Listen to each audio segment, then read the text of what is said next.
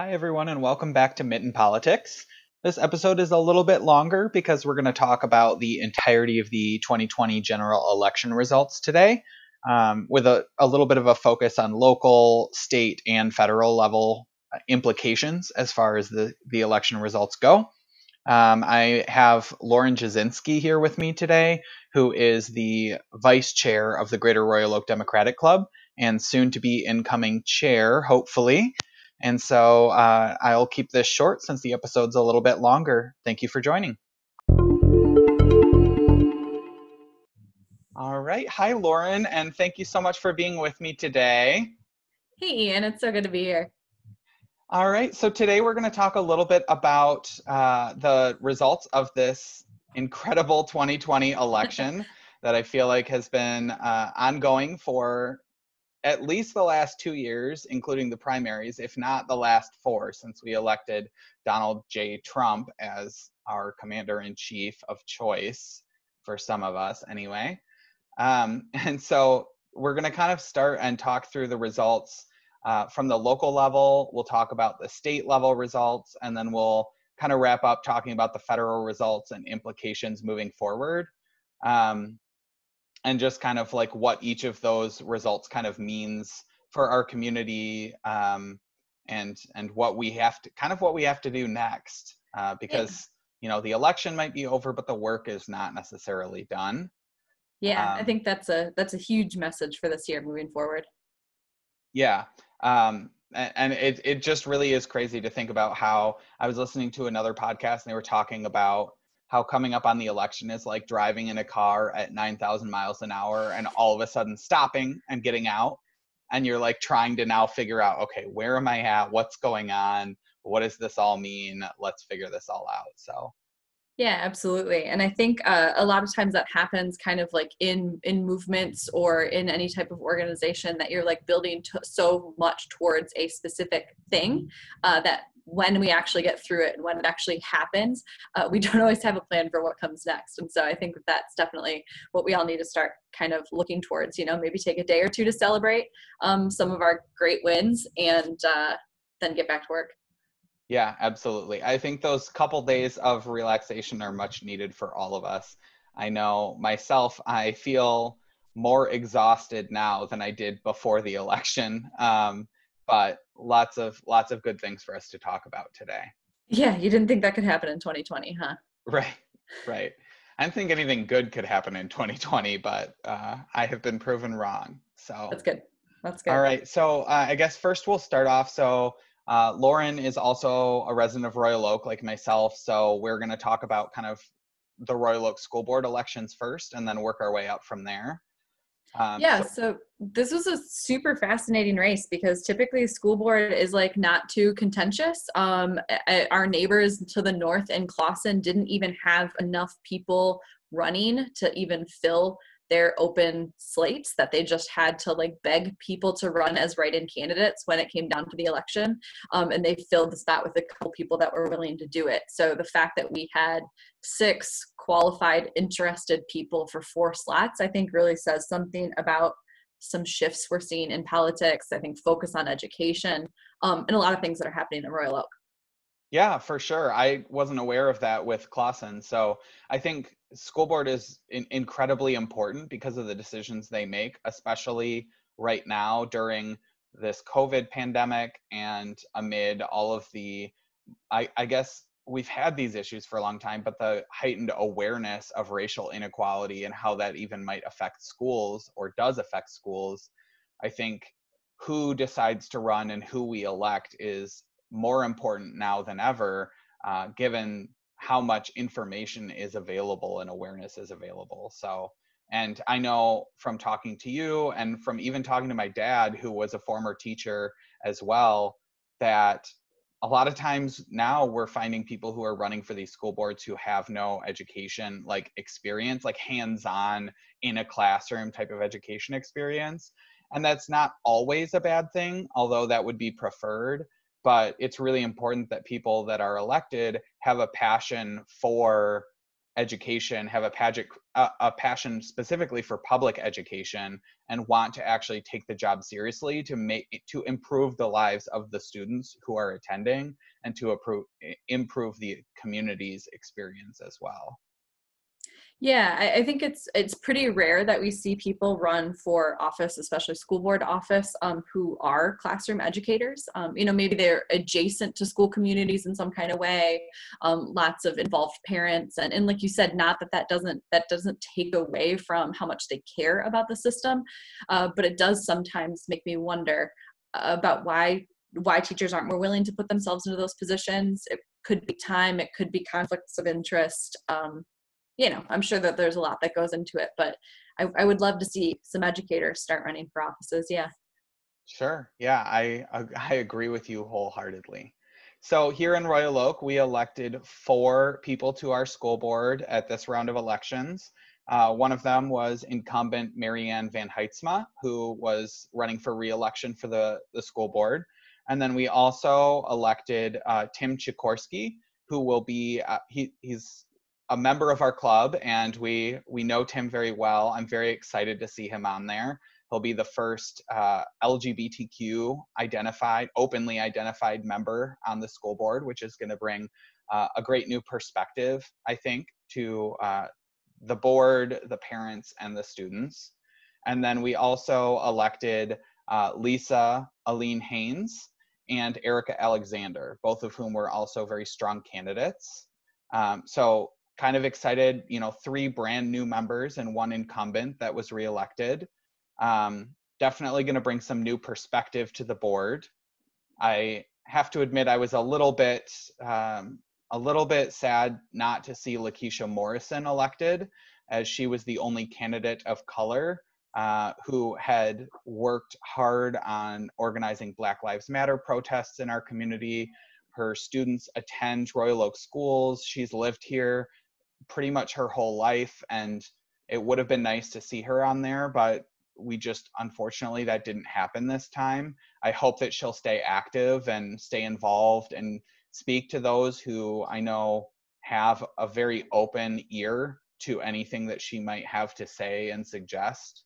Um, but that's kind of where we stand for now yeah, um, and that's we knew that, something like this was going to happen right right from the very beginning. That we knew that there were um, there were six really qualified candidates. There were five Dem endorsed candidates um, from our local Democratic club, um, and and there were only four spots. You know, so we knew from the very beginning that that someone wasn't going to make it and someone that we knew could potentially do a really good job wasn't going to make it um, but i am i, I agree um, i'm bummed to see that it wasn't Lakeisha.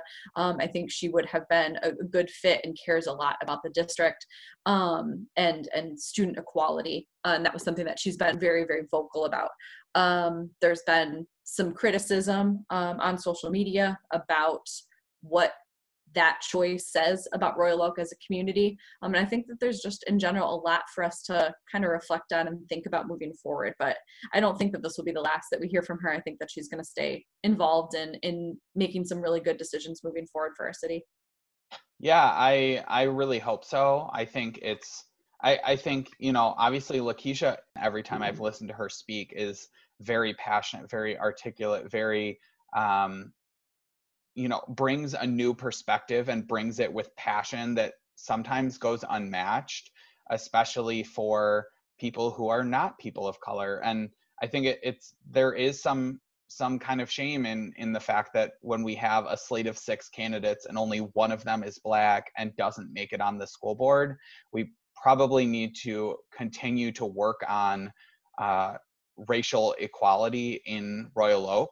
Uh, we I, I mean everywhere needs to work on it and i know we need to work on it but i would love to see a little bit more diversity of those who are representing our community because even in royal oak as a suburb of detroit we are more diverse than you know all being all white and having all white representatives working for us so yeah, absolutely. And Royal Oak as a community has said a lot of the right things. You know, we've we've said that we support the BLM movement. We've said that we support equality and that we want to focus on uh, diversity in our schools. Um, eh, but we need to start putting some of those things into action. Otherwise, uh, we're going to look kind of foolish.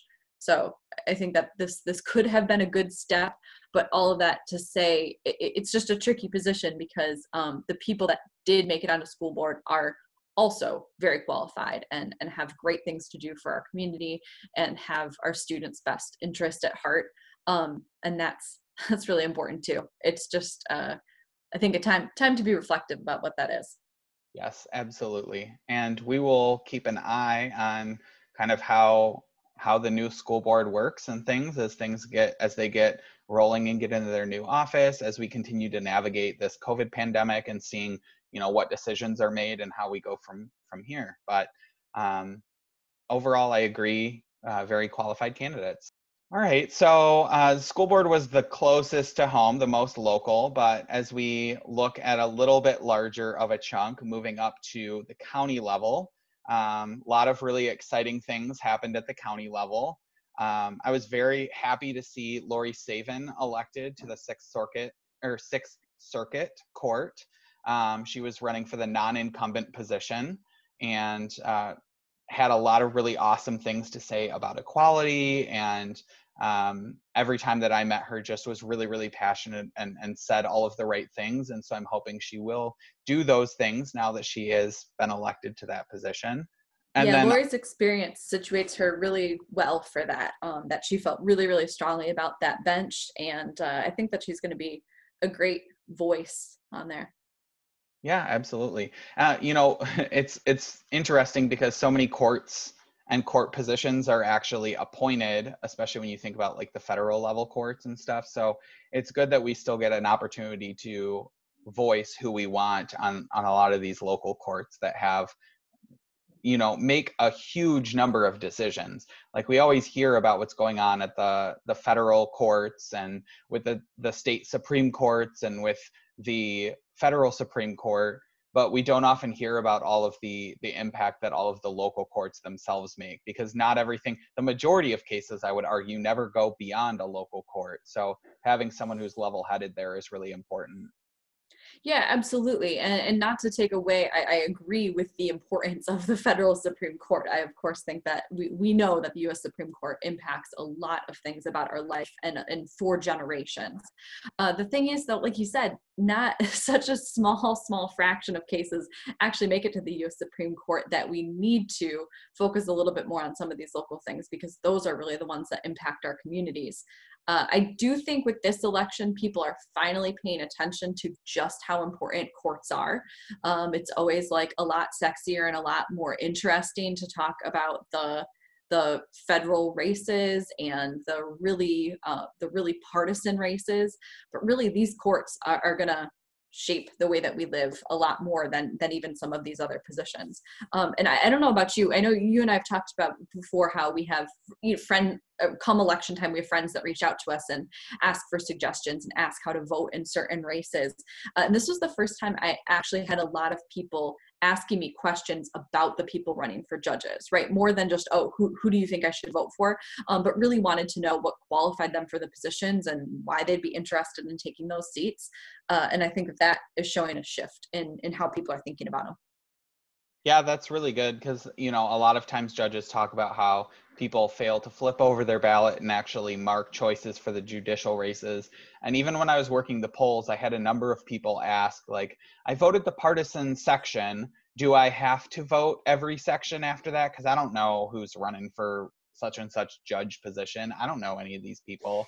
And so I, I think you're right. I think there's more people now than there used to be who are paying attention to the courts. And a lot of that is probably because of what's been going on at the Supreme Court level with uh, the current Trump administration. But um, I think people should be informed and vote those with information as well.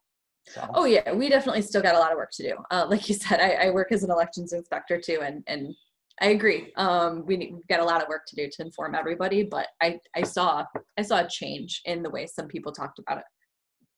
Yeah, so um, other things at the county level, we reelected Lisa Brown as our county clerk. She's been doing a really awesome job and had a lot of a lot of uh, support behind her for that. So that was really great. We saw Robert Wittenberg, who was a former state representative who was termed out, elected as our new county treasurer. replacing yet another Democrat um, who was not running for that position. Andy Meisner was the outgoing treasurer. So excited to see Robert Wittenberg as our county treasurer. We reelected Jim Nash as our Water Resources Commissioner, which I know you and I have talked about. I mean, of all the people that you could have as a Water Resources Commissioner, to have someone who's so pro environment and who is so like on the ball, I think is really impactful to have someone at that level. And then um, one of the most exciting was our county prosecutor that we actually in the primary, Karen McDonald challenged the incumbent Democratic prosecutor and uh, won that primary on a message of criminal justice reform and really making an impact to reduce the number of people that we're putting behind bars and to reduce the number of people that we're holding um, because they couldn't pay a specific fine or reducing the people who are awaiting you know their their trial and putting them in jail for a few days and because they can't pay bail money instead of just giving them a court date like we do for most other nonviolent offenders of any kind. Um, and so i was really really really excited to see her win this election handily as well. I think karen mcdonald is really really has an opportunity. You know we talked about the courts she's going to have a really strong opportunity to change the way that we enact policies and to change the way that we approach our our criminal justice system, our prison system, at least in the county. And she'll be able to work with our awesome attorney general, Dana Nessel, to really get some some positive changes made for our county. Yeah, absolutely. Karen's, I think Karen's campaign from the very beginning just proves like what a risk taker she is and, and how important that's going to be uh, in her position. She challenged a seated Democratic uh, prosecuting attorney. And so that was a, a, risk in and of itself, right? To put herself out there and to say, no, I really, we believe in some of the same things, but I really think that I can do a better job. Uh, and so I think anytime that you challenge an incumbent there's an additional pressure and additional scrutiny i think put on your campaign. And karen has done a fantastic job from day one. Um, i think that it's great and i think it shows the direction that oakland county is moving. That she won by so much too right? She won by almost exactly 100000 votes. Um, and that's that's really something right? That that wasn't a close race. Yes absolutely. I think it was very decisive and i was very glad to see see her win that um, and then also a couple other really important things for our county. We uh, maintained a 21, or I'm sorry, an 11 seat majority on our 21 seat commission in Oakland County, which we have not had a Democratic county commission. Uh, prior, we we won it in 2018 by one seat, but prior to that, it had been uh, upwards of 30 years since we'd had a majority Democratic commission. Um, and so I think like it's it's good that they were able to keep the majority because they've been doing so many incredible things over the last two years, helping uh, replace funding for Planned Parenthood when the Trump administration snatched that away or threatened to snatch it away, basically, uh, because they also provide abortion services. Um, and getting us through this COVID pandemic and providing resources to businesses um, economic grants and things like that. And then also really important is that the county commission um, in Oakland, which is something a little bit unique for the state of Michigan, actually still draws their own um, district lines. And so Republicans who had held the commission for years and years and years had been gerrymandering all of the districts to favor keeping a Republican majority on the commission. And we slowly eked up, eked up a few seats, eked up a few seats, and finally took it in 2018. And it's incredibly important that we uh, were able to retain that going into 2021 when their districts will be redrawn.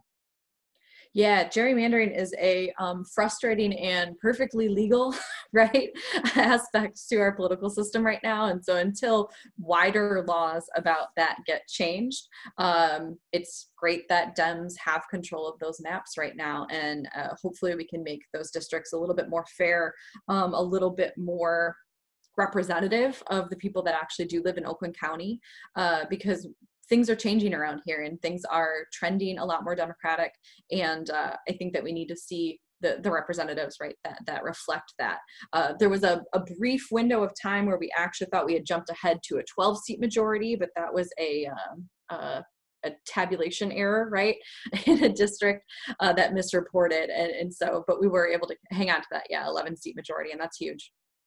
Yeah, absolutely. I I feel really proud. I think it reflects the changing dynamics of Oakland County itself. And given that we're one of the richest counties in the nation and one of the definitely one of the most populous counties in the state of Michigan, mm-hmm. I think it um, it has quite an impact because a lot of times people, especially in our neighboring counties, look to Oakland County for kind of a leadership role. And up until you know a couple years ago, we've really been kind of failing in terms of uh, leadership and collaborative nature. Um, which I think takes us right into talking about Dave Coulter, who yeah. is our newly elected and decisively elected uh, county executive who it, it just it's incredible to see what he was has done since being appointed after the passing of Brooks Patterson. Um, I'm very excited to see what he is going to do next. And it also means something to me in terms of representation, having somebody who is openly gay who was elected by our county to be the next county executive after someone like Brooks Patterson, who was kind of a known conservative and um, very closed off to working collaboratively, closed off to transit proposals that that help our region. And Dave Coulter is someone who is very adamant that we have to not only care for our own residents, but we have to look at ourselves on a regional basis and connect ourselves on a regional basis so that everyone is succeeding. Um, so I was just really, really, really proud to see see him get elected handily. Yeah, absolutely. I'm, I'm very, very excited about that race. I'm very excited for Dave. Uh, he's been a great leader through a really, really crazy time, right? I mean, this was totally thrust upon him during a very, very difficult transition. There was a lot of kind of commotion over him taking his seat um, and, and finishing out L. Patterson's term. And no one in a million years, I'm sure, would have thought, right, that he'd be leading us through this pandemic. And I think that what you said, a decisive win in that really shows that people trusted him and like the job that he's doing and think that he's taking care of the county. Um, and yeah, just like so many other conversations we're going to have right through these these other races um, it, it, does matter. Representation does matter. It does it's important for us to see people like dave um, leading the county strong. Uh, dave took some time to talk to some of my students uh, a couple weeks ago about what it was like to both run a campaign and govern the county through this pandemic. Um, and you know just some different things impacting him. I expected him to stay maybe like 15 20 minutes to talk to my students. Um, after about an hour and 15 minutes i told them that they had to wrap it up because uh, we had to get some homework done. Um, but he was just so fantastic with them and uh, they voiced their concerns about having lgbt representation and uh, safety for lgbt students in schools. And uh, he was so honest and so frank with them about how it was to grow up and always assume that he was going to be someone that could support people in politics but wasn't ever going to be able to run. And the fact that he's leading the biggest county in our state is is really something to be very very proud of. Yeah and we all talk about you know taking our our deep breaths and exhaling after this election. Um, i think he is someone who has more reason to exhale than a lot of people because I mean having having been from you know he he was a former county commissioner back when there were only six Democrats on this 21 seat commission um, and they couldn't really get anything done and they had to constantly you know try to put their arguments in and get shut down put more proposals up and get shut down. And now to be where he's at and have also a democratic majority on the commission supporting him um, i think is is really crucial but I think he's also the right person to be there. When we talk about unifiers, he not only is collaborative with neighboring counties, but really wants to bring in Republicans on our commission to make more things bipartisan and as unanimous as possible. So it's not just Democrats running away with their policies, it's taking into account all areas of our county and what their needs are, what their concerns are, what they're looking for, and trying to to ensure that all voices are heard. And I think that that's something that's unique unique for a politician in today's world. You know, we always talk about how partisan everything is, how divided we all are, how polarized things are. And so the more people that we can elect who actually want to unify and work collaboratively, I think that's really what we need right now eh, when you talk about healing our country or healing our our communities. So. Yeah, yeah, absolutely. Uh, just as an aside, I'm, I'm looking at the, the county uh, results right now. Um, just kind of a weird fact, I guess, about that race. Um, uh, Dave was technically on the ballot twice, right? He was on the ballot to finish L. Brooks Patterson's term and then for a new term as county executive, you know, a term of his own, essentially. Um, so there was a chance that he there was a chance that somebody else could have served for the month of December, for the month of November and December, um, and then had a different county executive. Um, but he actually won that race, the partial term, by 3,000 more votes than he won the the other county race, um, which is just interesting, strange. People, I guess, wanted him to finish, but then didn't want him to take back over in January. Who knows? Yeah, I, I guess I could see the argument being that like we don't want to upend things in the middle of a term kind of thing, but we'll elect someone different for the next term. But yeah, that is it is funny. I, w- I was at the polls thinking about that, chuckling like, what if they chose somebody else for this like couple month term, and then there was actually a third party candidate for the full term, so they could have chosen that person for the full term, and like how odd and chaotic would that have been? It's uh-huh. But elections maybe, are interesting the you know we we have things that we have to do but the logic behind what's possible sometimes makes you chuckle a little bit. Absolutely. Yeah absolutely. Just thought it was a interesting thing to point out. Yeah absolutely. All right so let's expand out now to statewide level. Yeah. um, one of the really awesome things um, I, I guess the most important statewide thing for me was that we actually elected Bridget McCormack. She was reelected, the current Chief Justice, and probably new Chief Justice. Um, and we also elected Elizabeth Welch, who was the other Democrat um, who had been, um, well, she had, eh, you know, these were nonpartisan seats, but she right. had been endorsed by the Democratic Party in addition to Bridget McCormack very i mean i saw her early in the year i saw her the end of last year she started her ground game and campaigning and, and talking to people um, she actually grew up just down the street from betsy devos and i'm sure all of my listeners know exactly who that woman is uh-huh. um, and so it was was very cool to see elizabeth welch and bridget mccormack elected and actually flip the partisan nature of the michigan supreme court um, you know, people will say it flipped from GOP to Dem hands. You know, these are nonpartisan seats, so I would say more than that, it's more of a liberal perspective and less of a conservative perspective, right? Because conservative doesn't always align with Republican, and liberal doesn't always align with Democrat.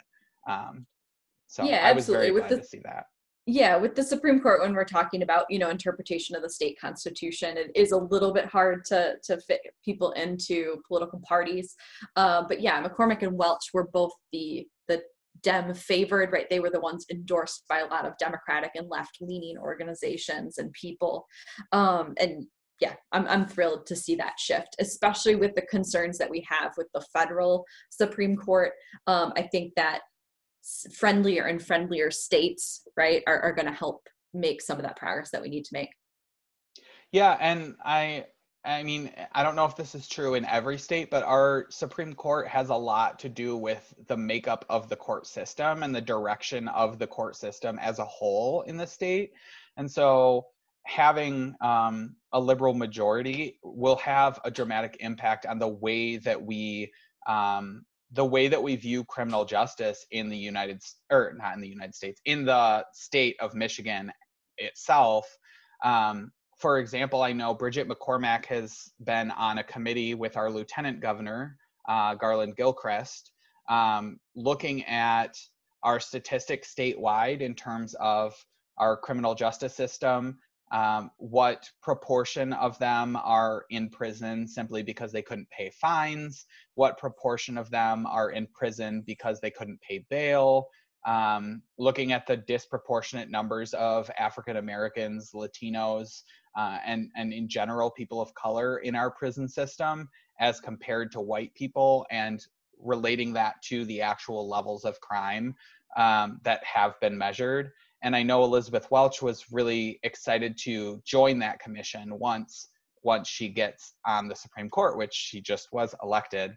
Um, and so I think that they're poised to make a lot of really great changes using all levers of our state government to really finally do something that's impactful in terms of our criminal justice system, which, in my opinion, is just completely broken, completely unfair, um, and really needs a lot of revision. It should not be a for profit system, um, in, which in many cases it is with private prisons. I'm getting I'm I'm getting a little off here, but uh, I will do an entire episode on criminal justice reform. But I just I think there's so much potential for our state having the two of them elected. Absolutely. And having, uh, like we said, a more left leaning, a more progressive friendly court is only going to assist the work that we're already doing at the state and local levels right now with a Democratic Oakland. Oakland County prosecutor um, with a Democratic AG, with a Democratic governor, right? We can we can see these the, the wheels for these things start to turn a little bit better instead of them hitting roadblocks, right? Every single step of the way. Yeah. Um, I was a little bit, um, little bit disappointed to see that we did not retake the Michigan State Legislature, which was a big effort that had been being worked on for a few years. We had the opportunity to flip up to four seats in order to to change our majority uh, from the re- current Republican majority, and that did not happen this time. Um, some of that is due to well a, a, lot of it is probably due to the current gerrymandering of our uh, state house districts which uh, fortunately will be redrawn with the new ind- independent redistricting commission after the census results come through. So hopefully that will normalize things both for our state house and state senate who i know have just both been making um, making it hell for our governor to try to navigate through this pandemic. And you know she's done as good of a job gretchen whitmer for those who are not familiar that woman from michigan has done an incredible job with our state um, has has actually a very high approval with how she's responded to things and yet has faced a brick wall with our state house and our state uh, senate because they are republicans. And unfortunately that's enough of a reason right now to to cause issues. And so I know we'll be looking at that, looking ahead to 2022 as another potential opportunity to normalize things. When you think about having how many different Democrats were elected statewide, and yet we still don't have a majority in our state house and state legis- I'm sorry, state house and state senate. Yeah, uh, yeah, like you said, you, you wouldn't necessarily know that um, Governor Whitmer had had the support that she did, given some of her national news coverage. Um, but but she really does that. I think overall, people in Michigan feel like she's been guiding us through a very very crazy time. And yeah, I, I think we're just really hoping to deliver her that that house so that her job could be just a touch easier finally that she wouldn't be met with so much um, so much kickback and so much resistance for every single decision that she has to make. Um, but you know we'll we'll continue working on it. Luckily those house elections are every uh, are every two years so we'll have an opportunity again here soon. Um, there were some really, really good qualified candidates. Um, Jody Lanakia running in uh, North Oakland t- Township. You and I went and walked for Barb Anness in the Rochester area. There were some there were some great opportunities, but every single step, right? Every single vote that those people got, every single um, area that ha- gathers a couple more Democratic leaning votes um, is good for people. And the options are good for people, right? Um, that in a lot of places in North Oakland County, Republicans ran completely unchallenged for the last couple decades, and that's just not how our system is supposed to work. So the fact that people are having a choice is an important step to then I think flipping these. Right? They made it that much easier for the next person that wants to do it, or for them to run again, hopefully.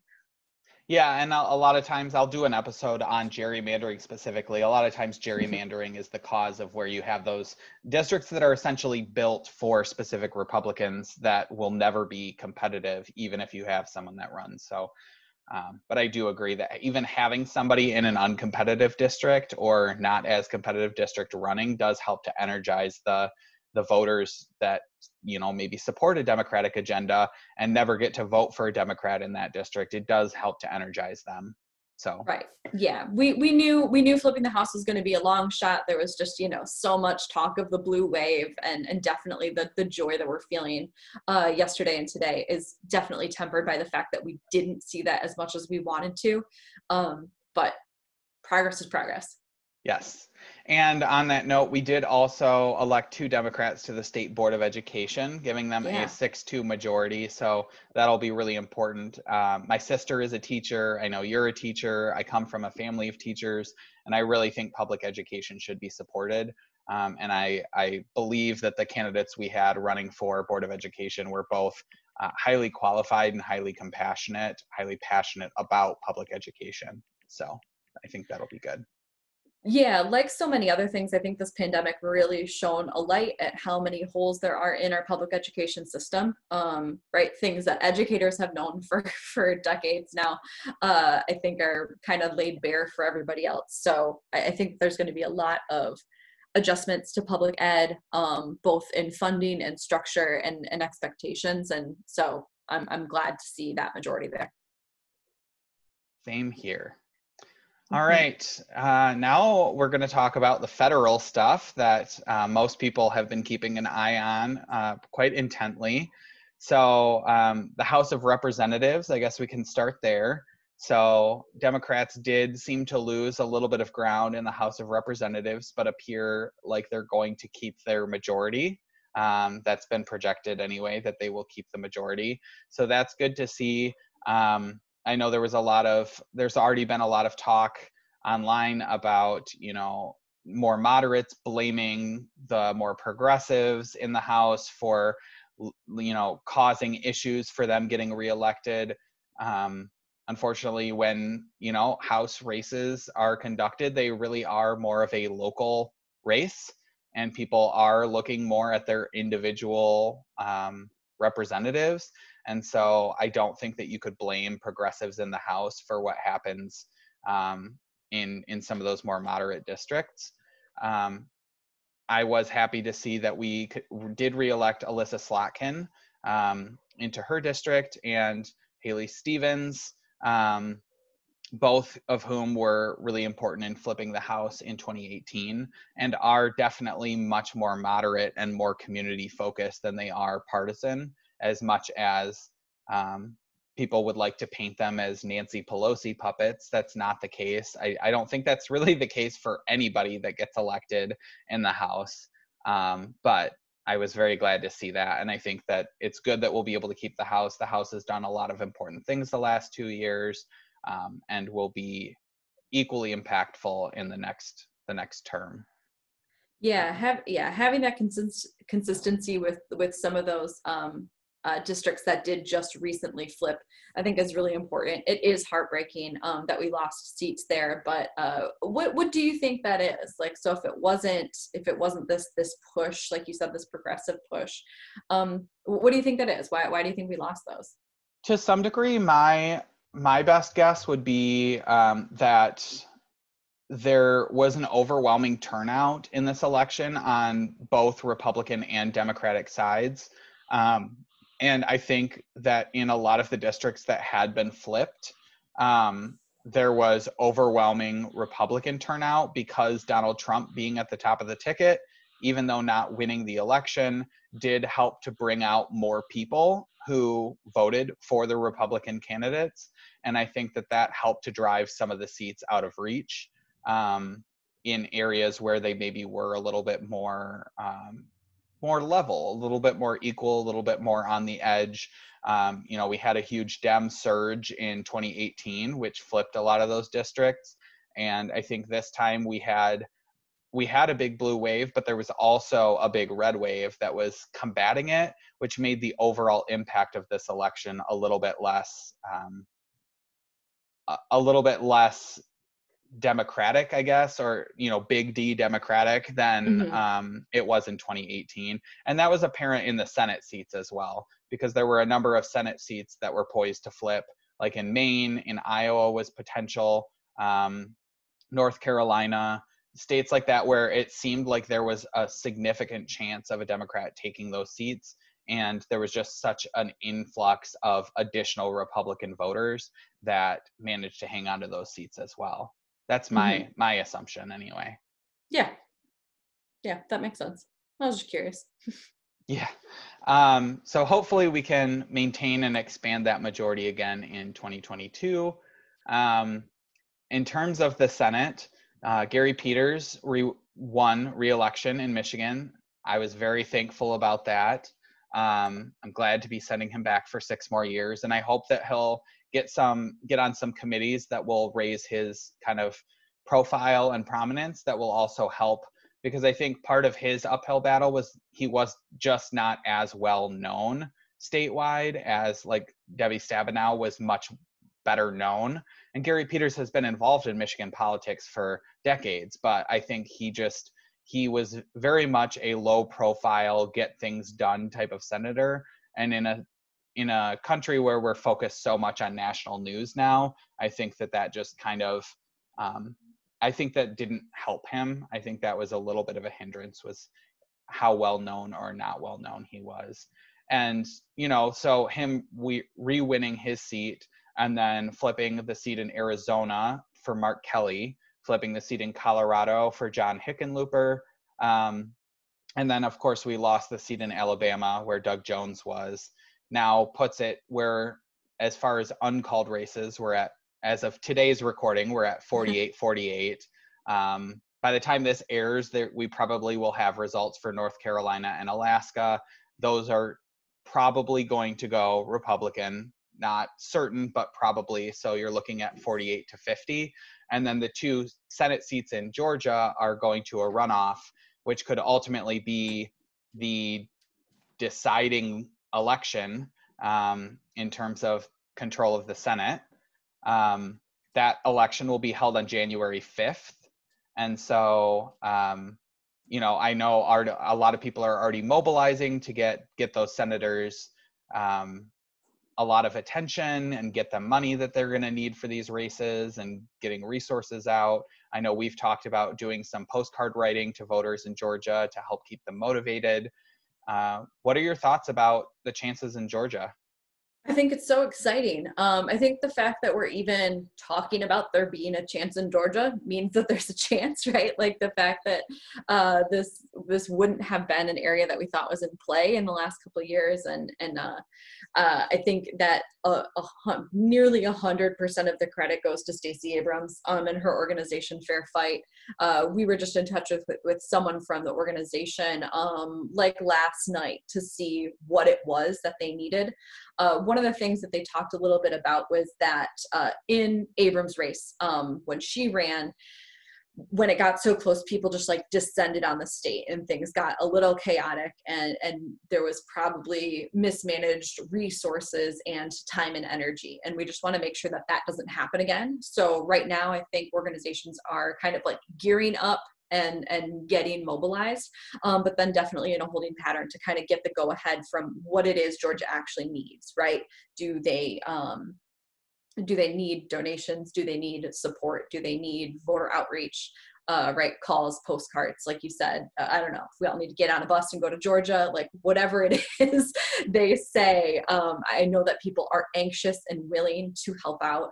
Um, this is just such an exciting thing, uh, but we do got to make sure that we're not, you know, crowding, uh, crowding the noise that's there, and and to make sure that that's there's a plan locally, um, and then that we're able to help out. So so that's kind of the process I think right now. But but absolutely, I, I think it's the the work that Stacey Abrams has done is just wonderful. And I think the fact that um, it just shows such a clear difference in character right we've talked a lot about character in the last couple years and definitely in this election that for Stacey Abrams to lose her race and instead of being a baby about it right to completely create this thing from scratch and to say no i'm going to make sure that this thing doesn't happen to other people that this doesn't happen in other races that people have you know literally a fair fight when it comes to um, running for office and casting their ballot. Uh, i just think that it's such a huge inspiration right when she had the chance to completely like break down and and point out all the flaws in the system or be a big baby about it uh, you know, yeah, she, she, didn't, she, she didn't do that. It, she got to work. right. She took it as an opportunity to really build on all of the work that she did in her campaign and expand that and continue to work on that. And I think yeah. whatever, regardless, whatever happens um, with these Senate seats, like the fact that Biden is leading in Georgia as of today, and by the time this episode comes out, may Georgia may have been called for a Democrat for the first time since 1992 when Bill Clinton ran.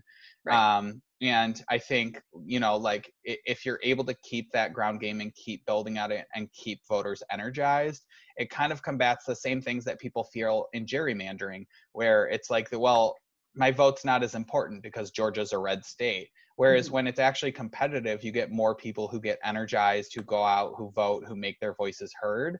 And it's not just that you're overtaking the voice of the majority, because obviously elections are a majority vote, but what you're doing is you're making a true majority's voices heard, right? Like every vote counts, every person should count, every person should have a say. Mm-hmm. And it, I think in Georgia specifically, it helps that both of the Georgia Senate candidates are deeply flawed Dave Perdue made a fool of himself in his last debate with uh, Jon Ossoff and actually declined to do any future debates because he was so terrible at it. And then Kelly Loeffler was appointed and has had scandals. And Raphael Warnock, her opponent, is actually like deeply supported and has a lot of positive energy behind him. Um, I, I really think there's a, a strong chance. And I think it's going to be really important um, if we're able to get a 50 50 on the Senate with Vice President Harris being able to break the tie, because if we don't, Mitch McConnell is planning to continue his obstructionist way of governing. People, I just in our meeting that we had yesterday, talking with um, the ACLU, uh, Jay Kaplan, talking about the different. It really stuck with me when he talked about there's a difference between divided government and obstructionist government divided government provides checks and balances so things don't go um, you know off the deep end one way or the other. But obstructionist government which is mitch mcconnell's style of governing is to just prevent anything from getting done until we get power again. Yeah. use whatever ever power we have to prevent as much from getting done as possible until we're able to get our agenda moved forward again. And so I think it really will be all eyes will be on Georgia because it's going to be a very consequential election. Absolutely, and yeah, I think it's a really important uh, point that you that you mentioned. Um, it's not just get these people elected because they're blue, right? Because they're Dems. They're two really qualified candidates. So it's I think I think like so much happening right now. It's like right place, right time, right for for some of these things to happen. Yeah, absolutely. And then our presidential election. So Joe Biden has been declared the winner of the presidential election. Um, I'm very excited about this. Um, I, you know, have listened to a few of his his speeches, and he has been talking intensely about unity and compassion and working together and taking care of each other. And I think although we're still in that partisan um, heat of leading up to the election, I do think that that message, if continued on, is going to have a, a, really strong impact in um, kind of calming things down, at least for those who are not off the deep end Trump voters. Um, and then, of course, Vice President elect Kamala Harris, who will be the first woman in the White House. She will also be the first Black and South Asian woman, biracial woman, to take the second most powerful office in the country. Um, and knowing how Joe Biden worked when he was with Obama, uh, Kamala Harris is not going to be a backseat, a backseat participant. She's no, going to be active. She's going to be involved. Um, and then it's it's been really cool watching you know as the different states fell obviously pennsylvania is considered the tipping point but i truly believe the same could be said of georgia they just haven't counted the votes yet right. you know like by the mm-hmm. time this this episode comes out it will it georgia will be called and arizona will be called north carolina will be called what it's looking like is probably arizona and georgia will remain blue and north carolina and alaska will probably be red um, so we don't have the final numbers for that, but we do know that Joe Biden is the president elect. What are your thoughts? Uh, what a roller coaster, huh?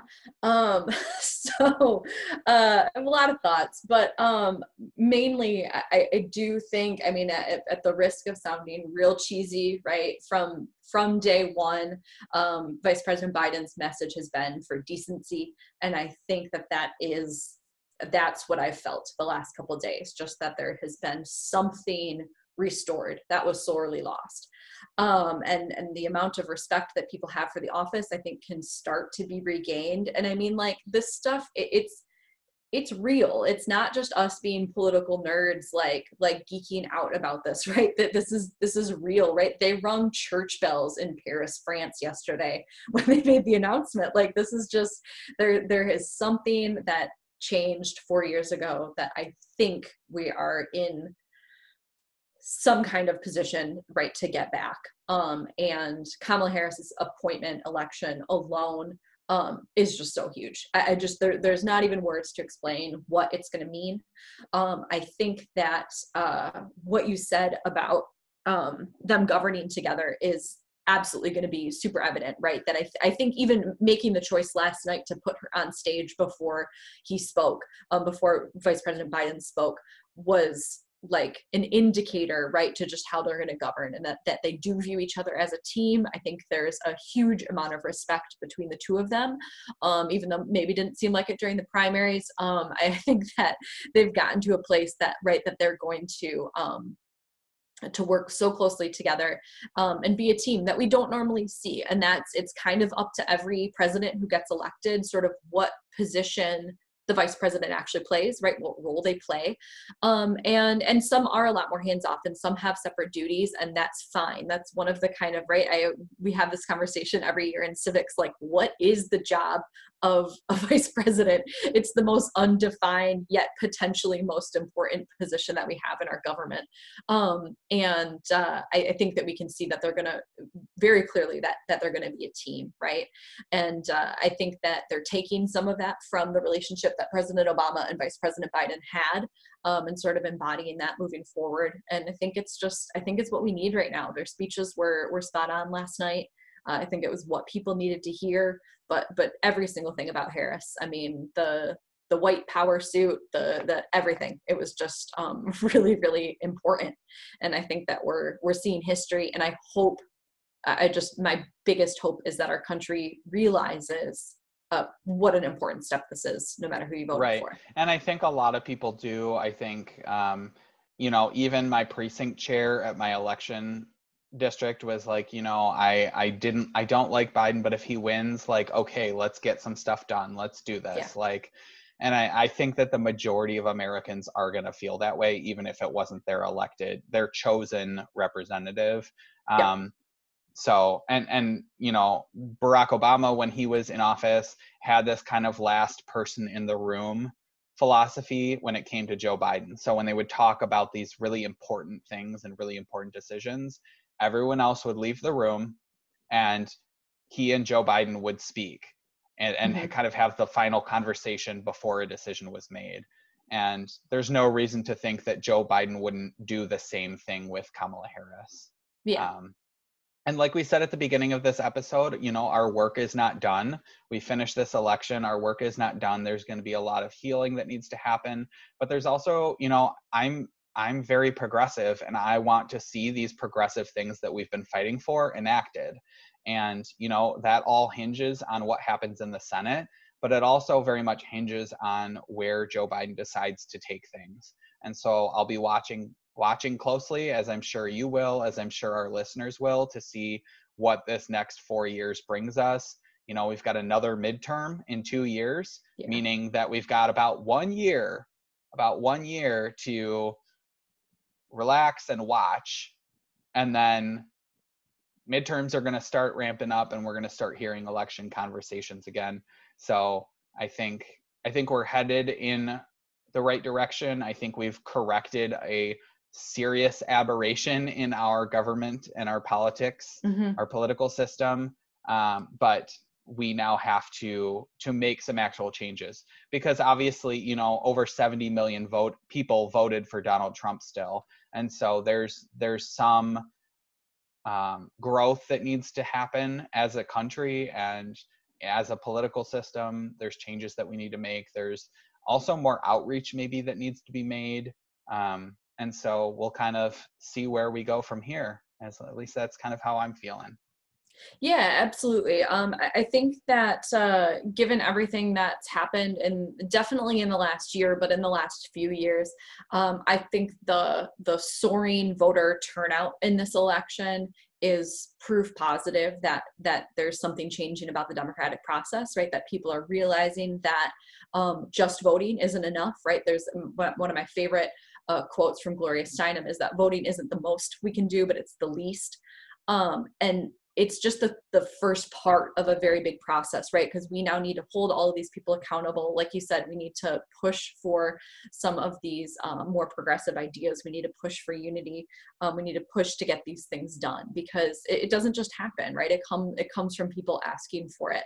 And but i think we're seeing that. I think we're seeing between the the protests and the demonstrations and the engagement in this election it's not just going to fizzle out like it's not just going to be gone by monday um, and so we have to do something with that energy and and i feel I, I think people are pumped up to to do that yeah, and a big part of my energy is not just getting Donald Trump out of office, but also no. recognizing over the past few days, especially that we're also giving Betsy DeVos the boot. Woo-hoo. We're also, you know, giving Stephen Miller the horrible xenophobic person advising Trump on all of his immigration policies. We're giving him the boot. We're giving Bill Barr, one of the most corrupt attorney generals that the country's ever had, the boot. We're also giving Mike Pence the boot. We're also going to finally have a spokesperson in the White as a White House press secretary who answers questions and who addresses truth over lies. You know, mm-hmm. that was one of the the Biden campaign's statements, but I think like that's going to be really important to finally stop being gaslit and lied to by our government. And so I'm overwhelmingly excited about a lot of these other changes as well. So yeah, it's a it's a good direction. It's a good direction. All right. Well, thank you so much for being here, Lauren. I'm sure this is not where the conversation ends. I plan to keep doing these episodes. Obviously, we'll talk about more things but I really, really appreciate you um, and your insight as a teacher, as a civics teacher. Um, and we have not heard the last from you. So awesome. Can't wait to be back. Good to have, good to talk. All right. Take care. See ya.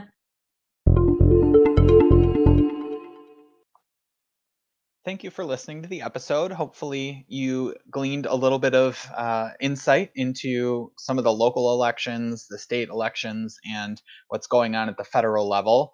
A lot to come in terms of the state of Georgia, and so we should all be keeping our eyes on them. I am going to drop the link for Fair Fight in the description for this episode.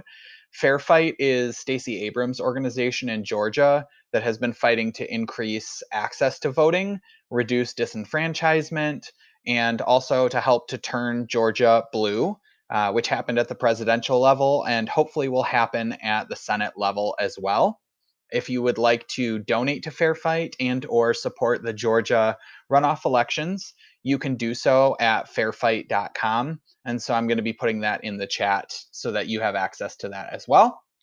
Our next episode is going to be coming out in two weeks, and we'll focus on the Electoral College and the popular vote. And so be sure to stay tuned for that.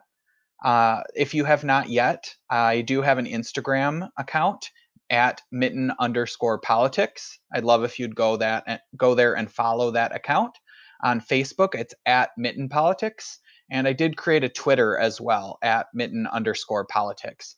So if you follow any of those accounts, you'll be able to hear about new episodes. Um, and thank you so much for your participation and for listening. If you ever have any questions, you can email me at mittenpolitics at gmail.com. There's no spaces or underscores for that email account. And I, if you have questions about anything, submit them there, and I will also make sure to try and answer and feature those on these episodes as well. Thank you so much, and we will see you in two weeks.